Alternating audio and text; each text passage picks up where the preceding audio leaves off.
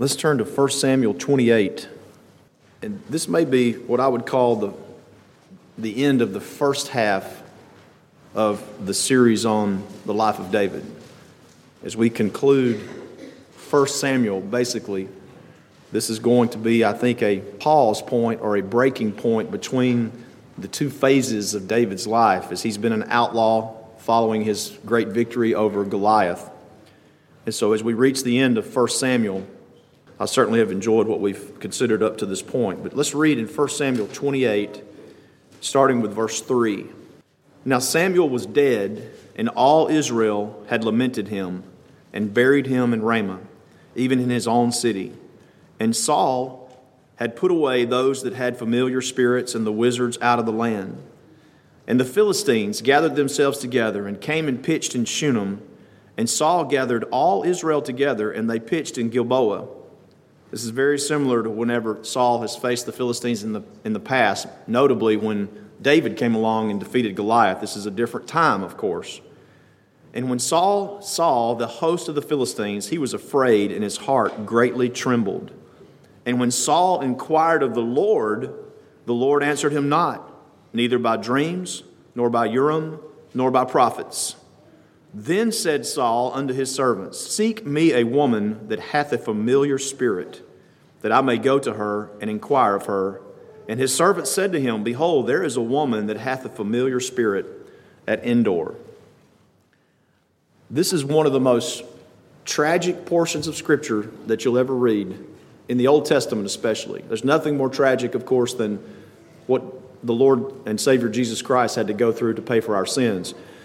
But here is a man that is coming to the end of his way.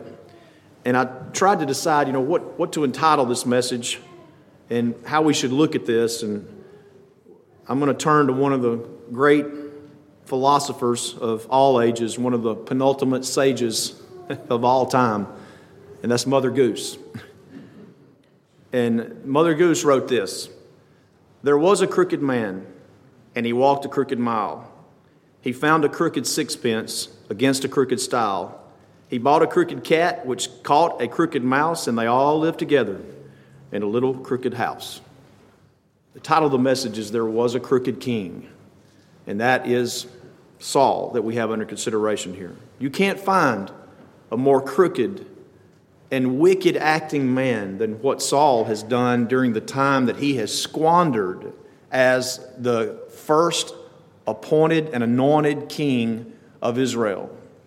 He has disobeyed God's command from day one.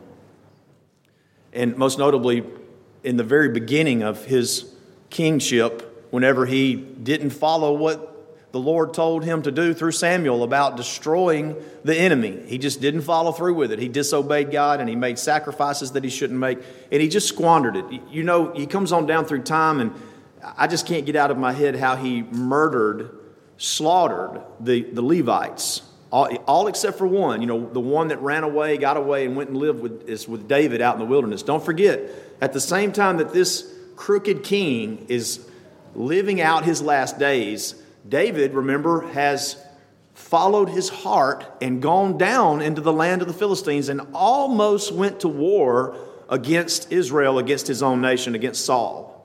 But as you know, we talked last week how the, the Philistines across the board, when they saw David and his 600 men lined up to go fight and be the bodyguard of the king of Gath, they said, Get him out of here. So God delivered David from that irony, from that foolishness that David had gotten himself into. And if you recall last week, I, I didn't even tell you the best news. I, I realized uh, that's, that's the thing about preaching. You always forget things that you want to say. And I totally forgot to leave us on a high note last week after we saw how David followed his heart. And he comes back, and all of his wives and children, all of them have been taken by the Amalekites. And he seeks after the Lord. He finally asks the Lord again, What do I do? And David goes under the direction of the Lord and gets everything back their wives, their children, their stuff, and the stuff of the Amalekites. He got all of this back because he followed the Lord. But he never should have been in that situation in the first place. But that shows you how good the Lord is to redeem a circumstance. David made the bad decision, David followed the foolish way, but God can redeem those circumstances. I like what Elder Sonny Piles said in many sermons that I listened to of his. He's not in the habit of doing that all the time. You know, it was a unique situation with David. Just because David had his circumstance redeemed and he got all of his family back and all of his men's family and all of their stuff, it doesn't mean that happens every time, which is a, an interesting backdrop, background to what's going on with Saul. There's no deliverance for Saul. There's no deliverance. His crookedness has finally caught up with him. So, where we saw the testimony of a tested man in David had a beautiful ending, and he got everything back, and God redeemed the circumstance, even though David followed his heart. Elsewhere, you have this crooked king who cannot get an answer from God, who has sought all of the available ways to reach out to God, but he has taken himself too far away from God. Listen, this does not mean he's not a child of God. This means that God, in a timely sense, is no longer going to respond by granting him deliverance. And if you think a child of God can't get in that condition, then you're just mistaken. Children of God get in those kind of conditions all the time. It doesn't mean they're not children of God, but it means that God has said, I'm just not going to answer him anymore because he has refused and rebelled so many times. And so we have Saul, while David is down there having to save his wives, and the men are saving their wives and children because David has made a foolish decision. Saul up here is seeking the Lord. He's finally turning and saying, Lord, I want an answer here. What do I need to do? I see this incredible army that's come against me. Notice it says in verse 5 of 1 Samuel 28 He was afraid, and his heart greatly trembled.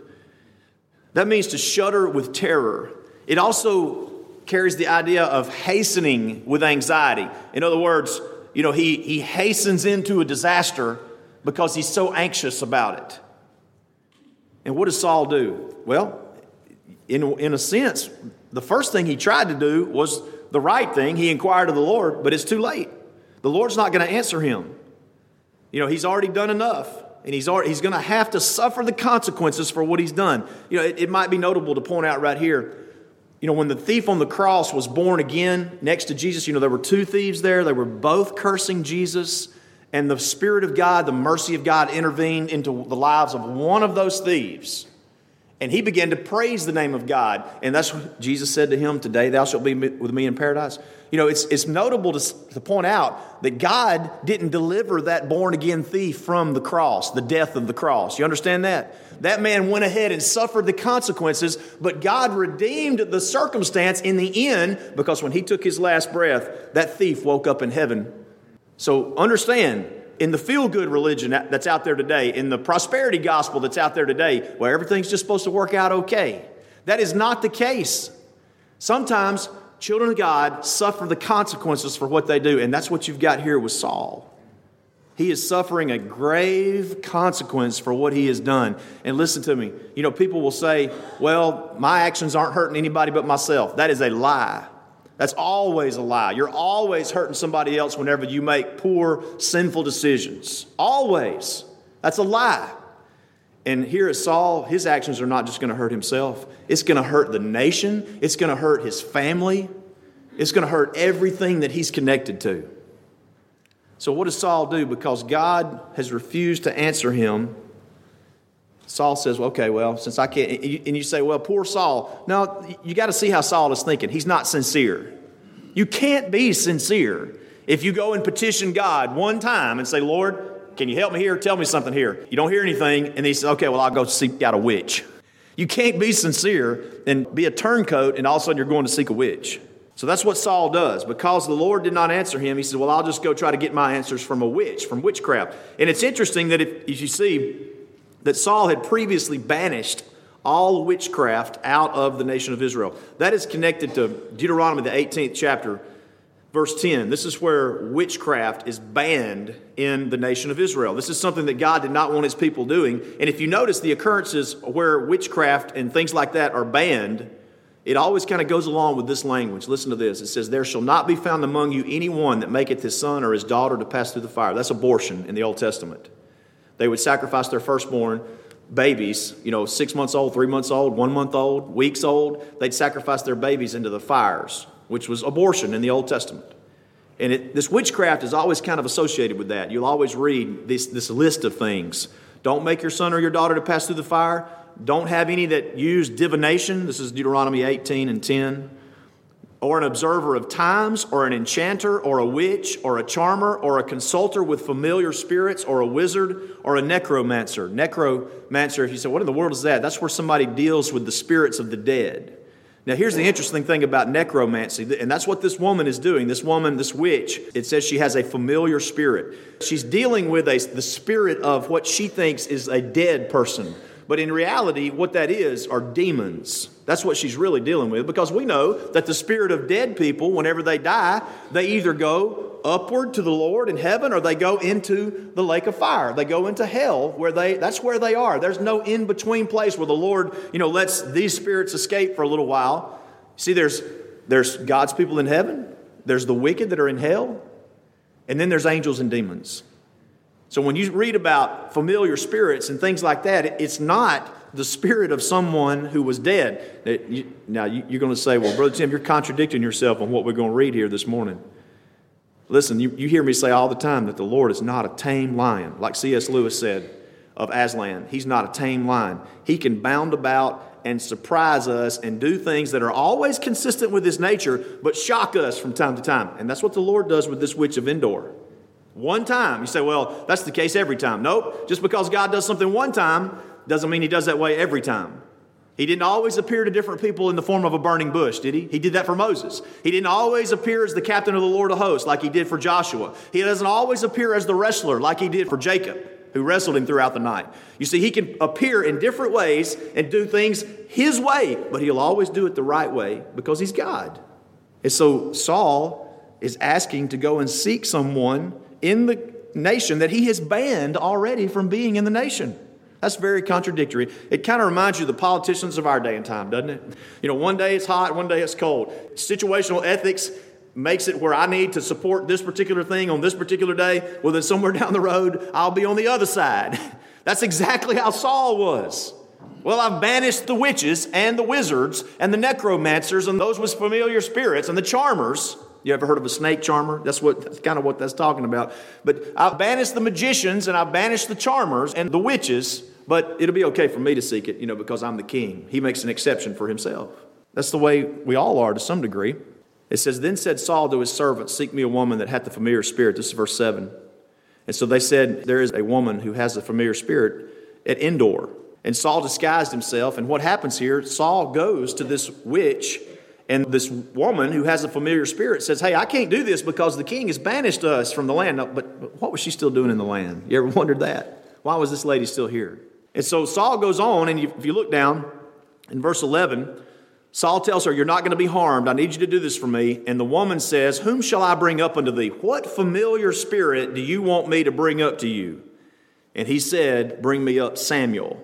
Remember, Samuel the prophet is dead. Samuel the prophet, his spirit is in heaven and his body's in the ground.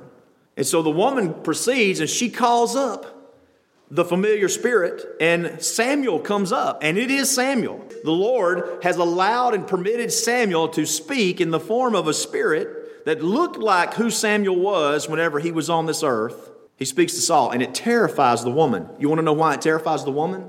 Because this spirit was not familiar to her. That's what it means when someone like this woman would speak with familiar spirits. It's something she was familiar with, some demon that she was interacting with that she was familiar. So she's shocked when she sees something that she's not familiar with. Now, let's think about some notable great philosophers out there like Mother Goose. My favorite of all of the Disney cartoons, my favorite of all time was Robin Hood. Y'all remember Robin Hood the fox? He was a fox, and Little John was a bear. That's, that is my favorite of all the Disney movies. And those are the old days, back in the old days when there really wasn't a, any position with Disney other than just good family entertainment and turning classics into good entertainment. And so, if you've ever seen that, which I highly recommend it, it's one of the shortest ones, by the way. And so, in one of the first few scenes, Little John and Robin Hood, the fox and the bear, they see the prince's procession going down the dirt road. And so they say, hey, let's try to have some fun here. And so they dress up as fortune tellers, they dress up as witches, basically, and they stop the wagon on the side of the road and you know prince john is deceived and Prince John wants to hear everything that they've got to say, and Robin Hood puts on a great show, and they're deceiving him, and it's dark, and they've got this little, this little fireflies inside of a balloon that are, are floating around in the dark, and he's just mesmerized. And ultimately, what happens is Prince John gets left in a mud hole in his pajamas. They rob him blind. and it's a very cute little interaction there. And it made me think of this, of a familiar spirit. The, the basic root word of of what we've got going on here with witches, witchcraft, familiar spirits is like a ventriloquist. It's like a ventriloquist, where someone can throw their voice, where someone can sound like someone else. I'm not saying that the, the witch had a little puppet sitting on her leg, you know, talking like we think of ventriloquy. But I'm telling you that she was able to present this in such a way, and maybe it was a demonic spirit that would speak through her, but she would sound like someone else, or she could throw her voice in a way that it sounded like the voice was coming from different places. Now, a lot of that was just witchcraft and magic. You know, they would just deceive people. There's a lot, a lot of that is what it was. And that's why this woman is so upset. Because this is not her throwing her voice. This is not the spirit that she is familiar with. This is Samuel. This is actually the real Samuel. And what transpires between Samuel and Saul is not heard by anyone else but Saul and Samuel. Saul is the only one that hears this. Now, another word that is connected with familiar spirits, witchcraft, wizardry, and all of that is a word that we don't use anymore. It's called soothsaying the Lord said, Forbid all soothsayers from the land. That's a funny little word, but it was a very common word in the Old English, and it, and it basically means sooth means truth, okay? And soothsayer literally means truth sayer, fortune teller, telling the, telling the future. And that's what Saul is wanting to know. He's wanting to know what the future holds because God won't answer him. Some of you are familiar with Shakespeare. You know, one of the words he used was forsooth. That means for truth. And it basically means this is truth. So if you put the two words together and think about it in terms of our English today, it's also connected to the word smooth. So to say smooth, something that would soothe you. All those words are connected in this particular word. So Saul wants to be soothed by what's coming. You see, he's, he's nervous, He's anxious, he's depressed, he's got all this anxiety going on, and he wants to be soothed. He wants somebody to tell him something that soothes him. He wants a soothsayer. That's the word, soothsayer. So I want you to think about that. There's a lot of soothsaying, smooth saying out there today.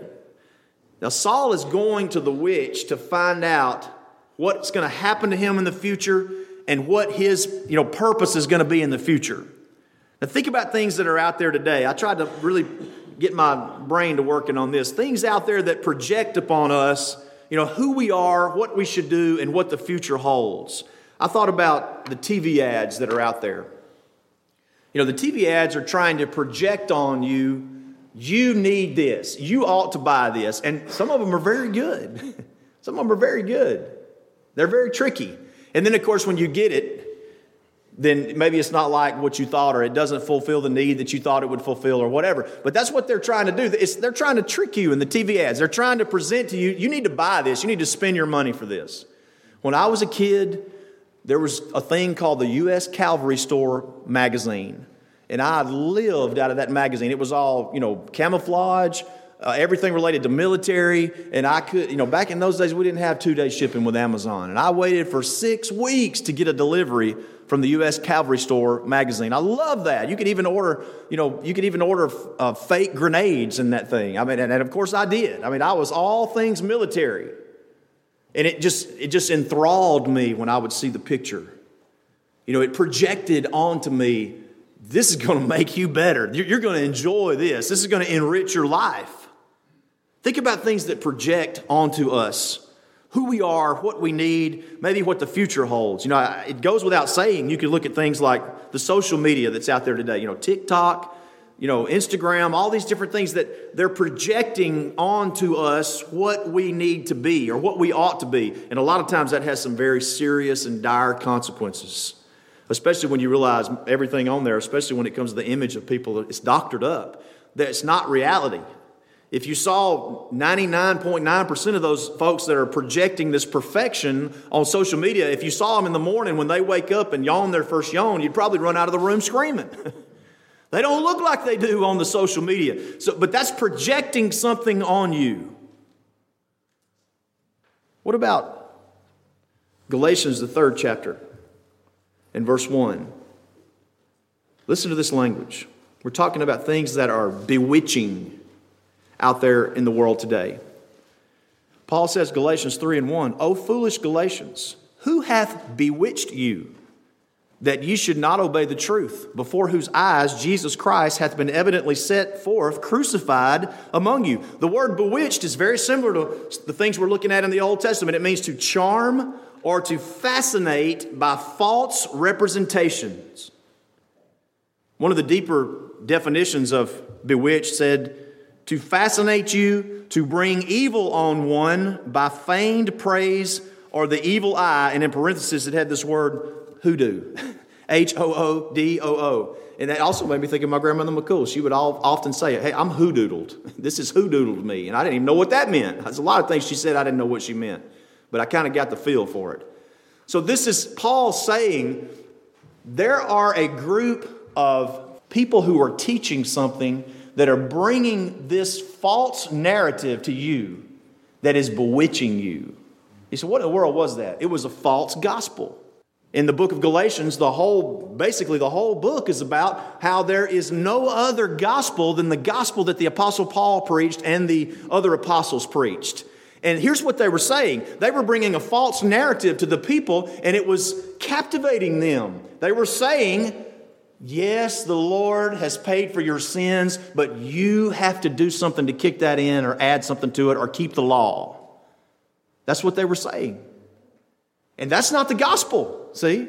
That's not the good news. The good news is the Lord has done it all. And if you believe that and you love Him for that, then that's just a, a evidence that you are His. And Paul said, Don't be foolish and don't buy into that false narrative about grace. It's not grace plus works, otherwise, it's no longer grace. It is grace alone and it's mercy alone. And it was like witchcraft, bewitching them. But you know why? Listen, this is why. Because it sounds good to your flesh. You understand that you've got two natures inside of you. This is all through the, word, the New Testament, especially. You got two natures inside of you as a born again child of God. The Apostle Paul writes explicitly about this in the book of Colossians and in the book of Ephesians. When you're born again, there is a division that occurs inside your heart. The Holy Spirit comes into your heart, and there is a battle now that goes on between the flesh, the nature, and the spiritual side of you, which is what God has done to you. God, it is a piece of God in you. And there's a constant conflict going on there. The nature says, you know, your human nature says, I'm okay. I'm a good person. I deserve this. I deserve that. But your spiritual side says, you're not okay. You're not a good person, that you're depraved in sins, and God has saved you from that condition. So if you have somebody coming along with a who's a smooth sayer, a sooth, a soothsayer, then so you're not that real, you're not really that bad of a person. You know, you're not really that bad. You got it in you to be a child of God. You, you need to kick it in, but that's not grace and that's not mercy. And Paul said, Galatians, you've been bewitched by this. It has bewitched you. They have projected upon you a false narrative. It is bad. We are lost in our sins until God does something to us. And the ultimate conclusion of that is if that's the way it is, and we know that it is, who gets the glory for that? Only God can get the glory. So they were being bewitched by a false teaching, and it fascinated them. Oh, I'm not that bad of a person. Oh, I'm not really depraved in my sins. Oh, there is a little bit of good in every man, and we just got to figure out how to kick it in through the Spirit. That's not how it works. That is a bewitching false gospel. And the Apostle Paul said, You're being fascinated by these things that are not even true. It's replacing God's word. He said that's what happens with sooth saying, smooth saying. It's going to bewitch us you know, you're really okay. You shouldn't be having any problems. You know, you shouldn't, you shouldn't be worried about, you know, the things that are going on around you. You know, it's all part of God's plan. That's bewitching. Listen to me. when sin entered the world 6,000 or so years ago, what God made perfect was broken. Man broke what God made that was perfect. And ever since then, we're dealing with a broken world. The reality. See, God's going to tell you reality. And the reality is the world is broken. You are broken. We all are broken. It's because of sin. Sin is what I've heard some call an obnoxious intruder into the creation of God. It intrudes into God's creation. And the next thing you know, we've got these problems going on. So, any problem that you have in your life right now, it relates back to the brokenness of this world, to sin. And any false narrative that tells you anything other than that is not from the Lord. It's bewitching. Anything that alters reality. Think about, you know, the false gospel. We can relate to that because we believe in grace. But think about other things that alter reality out there. I mean, illegal drugs is, a, is an easy, that's a no brainer, as we say, because it alters reality. I've had experience in dealing directly with people who were either on illegal drugs or abusing drugs that were legal. And it always comes back down to the altering of their reality. They don't know how to deal with this brokenness or this situation or how to handle this. And so they go to a place that will alter reality. The drugs just mask over the feeling, they just mask over the emotion, they just mask over what is there. And when they wear off, the person's just right back to square one. See, that is a form, I'm not saying that all drugs are bewitching but some are for sure. You can take the hard drugs like meth and heroin and uh, you know the, the ongoing use of marijuana and other things, that, uh, cocaine and things like that. Those things are, are bewitching. Those are of the devil. But now somebody could take something that is not necessarily bewitching and can turn it into something that is bewitching because they become addicted to it. You see? Oh, we're, we're just a mess, aren't we? I mean, it's just a broken world. But isn't it good to know that God, the Word of God, and the ministry, I pray to the good Lord, is going to tell you the truth about reality. Not just soothsaying, not just smooth things, but reality. That's what we need is reality. And Saul is going to try to get something smoothed over for him. He wants to have it smoothed over, soothed, soothing his conscience. So, why does he seek a witch? Number one, God would not answer him. He wanted to know his future, he wanted to find himself, and of course, he gets more than he bargained for. You know, what, what would you do if you knew right now the clock is running and you have 24 hours to live? What would you do? That would be I don't know that that would be soothing. now, if you keep your mind on where you're headed and, and what's going to happen right after you take that last breath, oh, that, that you might get excited. I, I, would think if you're a believer in grace and truth, that a little bit of you, you, you might get excited about that, you know. But at the same time, you got 24 hours to live. What are you going to do with that 24 hours? I mean, I personally would, would try to do everything right. I'd try to do everything I possibly could make any amends I need to make, make everything right that I could possibly make right, you know, confess, beg for forgiveness, you know, whatever the situation may be, you know, just you try to do right for those last 24 hours. And that's what Saul gets. The witch at Endor, she sees an old man covered up in a cloak come up out of wherever, conjured up out of her witchery spells. And don't think for one second that God caved in to her witch spells. No, our God, who can bound about and do as he pleases, and he's not a tame lion, he chose that moment to let the spirit of Samuel appear to Saul and speak to Saul only. And the witch was terrified. She says, I see an old man. And Saul says, What's he look like? And she describes it. He says, That's Samuel. And so Saul and Samuel have this interaction. And look down in this is 1 Samuel 28, verse 14. He says to the witch, What form is he of? And she said, An old man cometh up, and he is covered with a mantle or a robe, a cloak. And Saul perceived that it was Samuel, and he stooped with his face to the ground and bowed himself. And Samuel said to Saul, Why hast thou disquieted me to bring me up? There's a little bit of humor there in the, in the Word of God. And Saul answered, I am sore distressed, for the Philistines make war against me, and God is departed from me, and answereth me no more, neither by prophets nor by dreams. Therefore I have called thee, that thou mayest make known unto me what I shall do. You know, be careful what you ask for. Verse 16, Samuel says, Wherefore then dost thou ask of me, seeing the Lord is departed from thee and has become thine enemy? That's a bad state to get in when the Lord has become your enemy. It can happen to any of us. It happened to the nation of Israel in the Old Testament. Many times, the Lord, they, they positioned themselves against God, and therefore God became their enemy.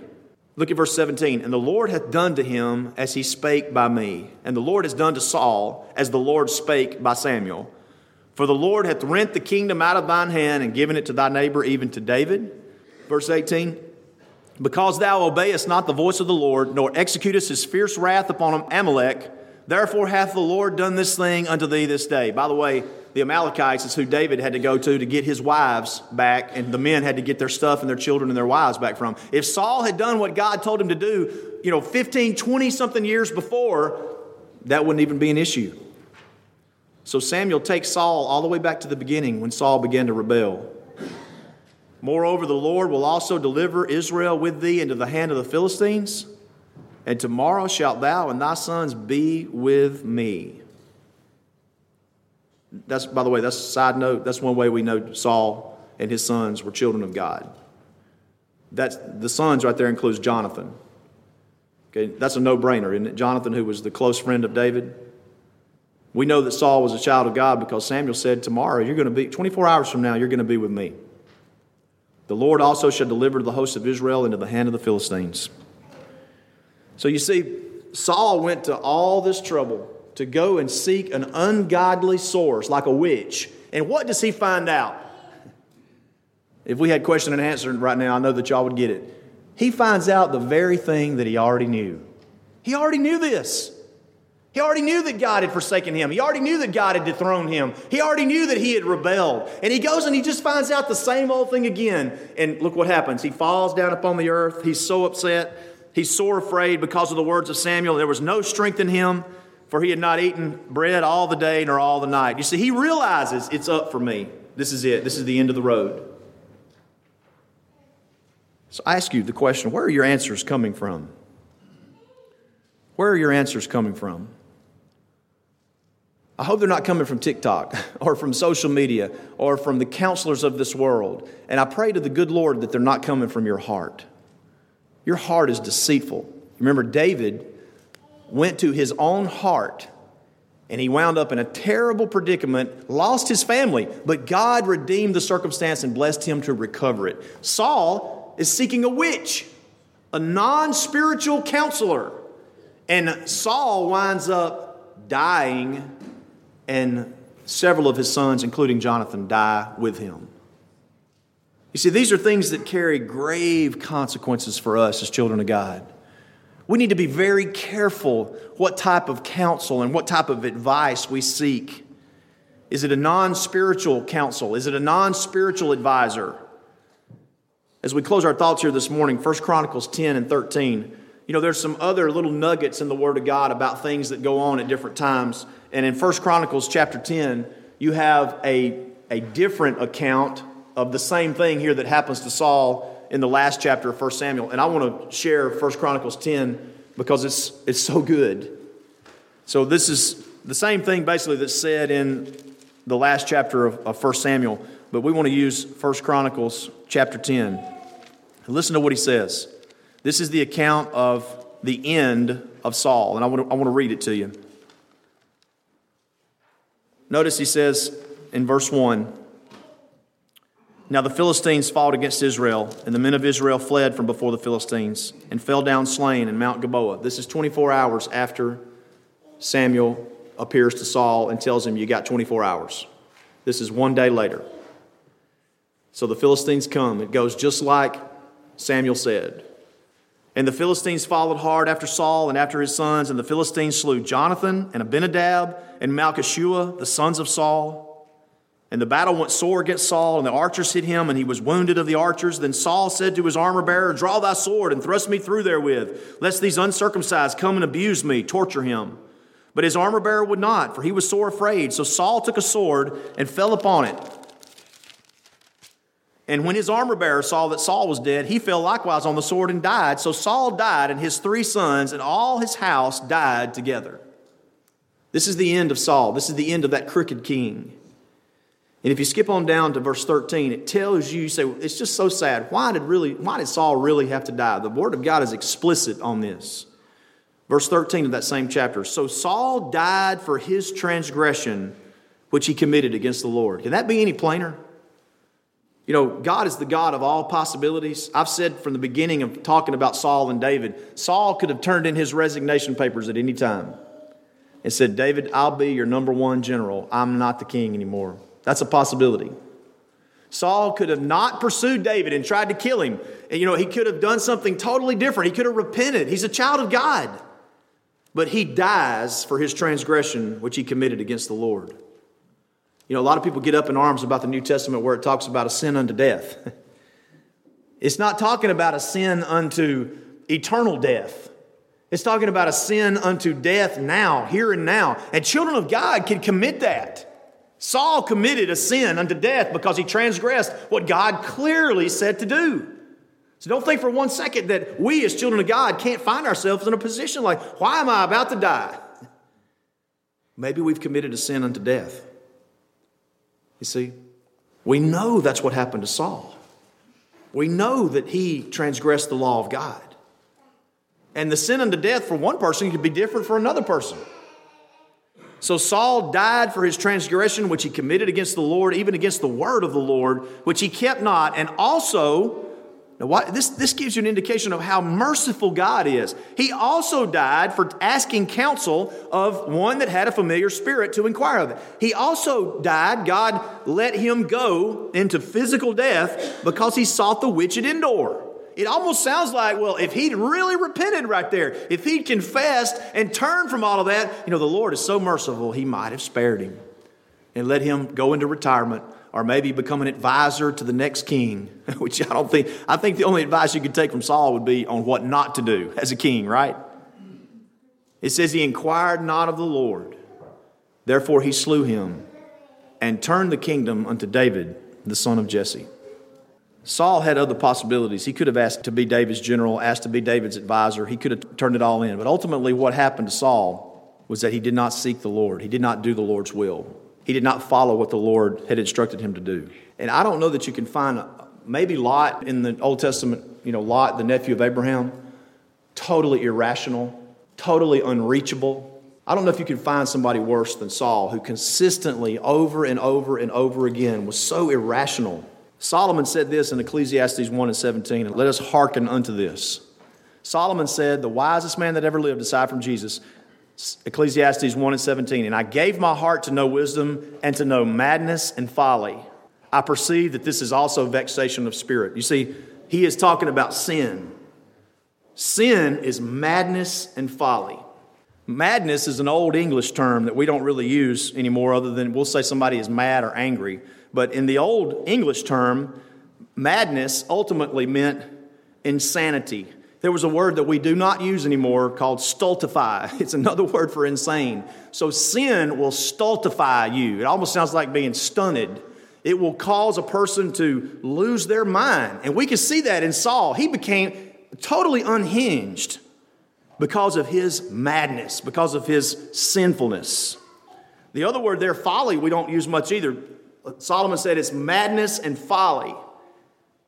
And I hate it, Sister Tracy's not here today, but the word I'm about to use, she can't stand this word. And she cringes whenever I use this word. But I'm going to use this word in the biblical sense of this definition. And especially you young guys, do not go home and say, well, Brother Tim used this word, so I can use it. Sister Tracy doesn't like this word. It's the word stupid. And that is the basic root word of folly, what, the root meaning of folly. It means to be stupid, to not make any sense. And some of you are smirking right now, and I'm not talking about the way that you use the term stupid, like you're a stupid person. I'm not talking about that. I'm talking about in the sense of sin, a person becomes stupefied. It means to be insensible, it means to be senseless, to form a plan without skill or without thinking about it. And I love the old 1828 Webster's definition. It has some sayings in there. And I thought, how this applies to us today. Webster had this underneath the definition of folly, where it talks about being stupefied, stupid. And it says, Observe what loads of stupid rhymes oppress us in corrupted times. And immediately my mind went to most of the music industry today, the things that captivate us today. You see, sin, it's stupid. It makes you stupefied. In Saul's case, he committed sin so much over and over again that he actually became mentally unhinged.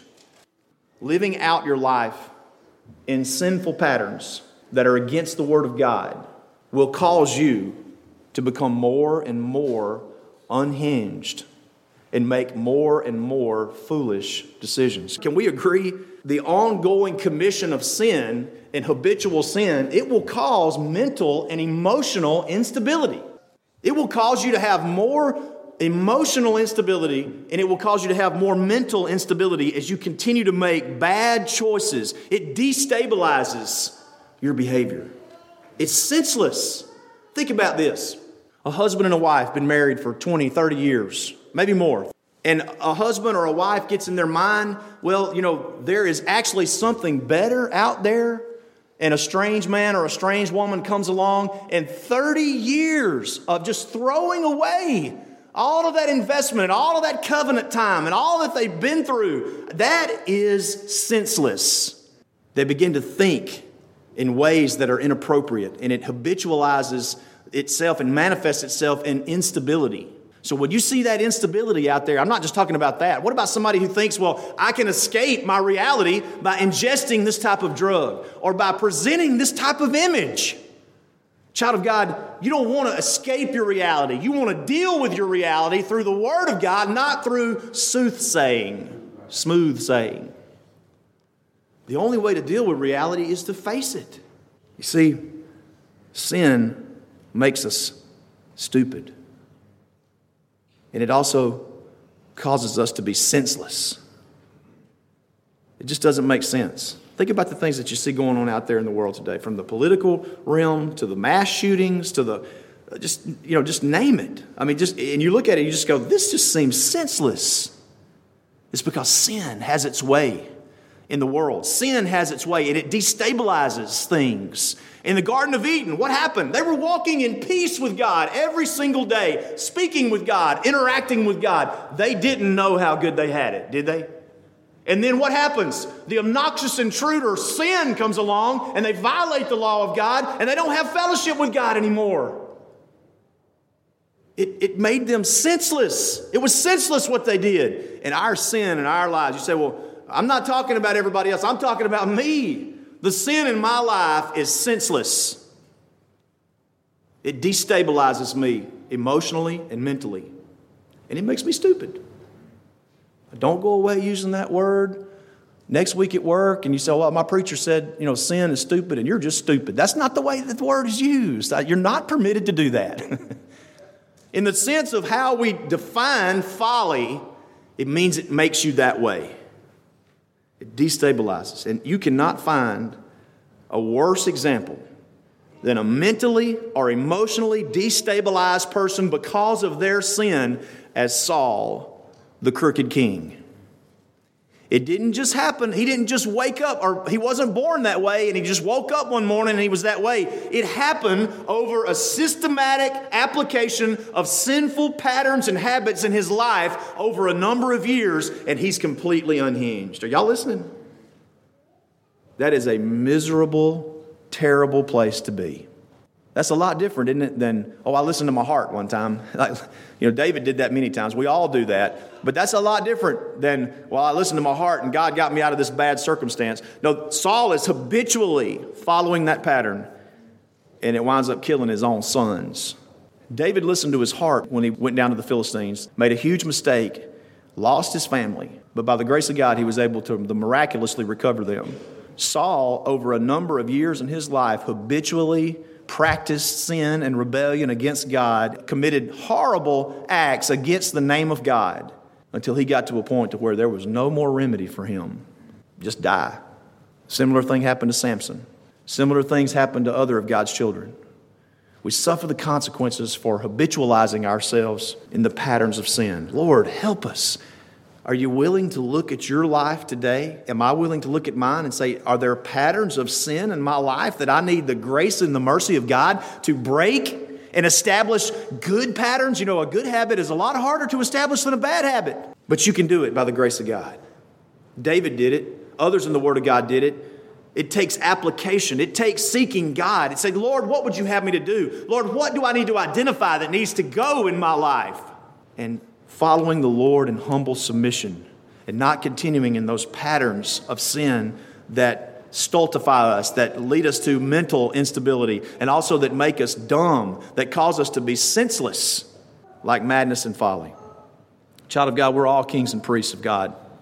Don't be a crooked king. You're a king and you're a priest. You're a queen and you're a priestess. we don't want to leave the ladies out. Don't be a crooked king. Don't seek crooked things like Saul did.